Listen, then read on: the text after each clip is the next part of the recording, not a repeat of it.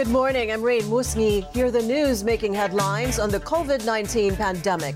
A, green, a rather grim day in the fight against COVID nineteen in Europe. Countries there reach new record highs in COVID nineteen cases amid an Omicron-fueled surge. France reported nearly one hundred eighty thousand new infections Tuesday, one of the highest one-day tallies worldwide since the start of the pandemic. It also announced two hundred ninety more COVID nineteen deaths, the highest single-day toll since early May. Despite the jump in new cases, the number of COVID patients in hospitals remains well below record levels. The United Kingdom, meanwhile, reported a record one hundred twenty-nine thousand four hundred seventy-one new infections. That doesn't include figures from Scotland and Northern Ireland. This comes a day after Prime Minister Boris Johnson said he would not introduce new curbs to limit the spread of the Omicron variant. Officials are waiting for more evidence on how the health service is able to cope with high infection rates after early data suggested the highly transmissible strain carried a lower risk of hospital admission.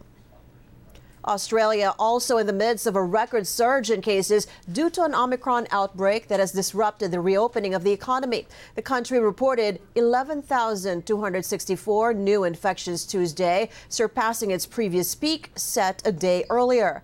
Australia has had to pause some parts of a staged reopening after nearly two years of stop-start lockdowns due to the latest COVID wave.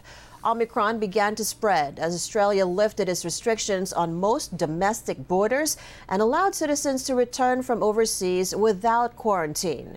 The Health Minister of New South Wales, which reported Australia's first Omicron death on Monday, is now calling for a shift in testing methods. I ask again of the Queensland Premier to please revisit the situation. Um, I know she's indicated that she will revisit it on the first of January. Um, That may not seem like a lot of days for her, but it is a lot of days here in New South Wales for our residents um, who are trying to get to Queensland on what I would refer to as tourism testing. But it's also putting enormous pressure, it's putting incredible pressure on the clinical needs of testing here in New South Wales for people who really need to know whether they are or they are not positive to uh, the current virus.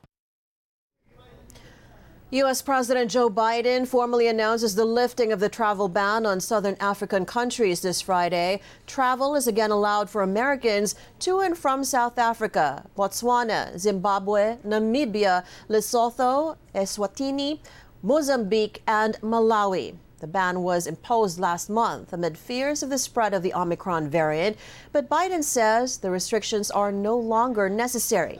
He notes American and South African scientists have made substantial progress in understanding the highly transmissible variant.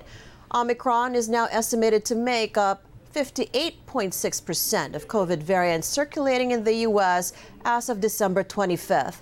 Since its first known case on December first, the variant has driven a surge in U S infections and has replaced Delta as the dominant variant. The Philippines logged four hundred twenty-one new COVID infections Tuesday, the fifth straight day that the number of daily cases went past three hundred. An uptick can be seen, particularly in the national capital region.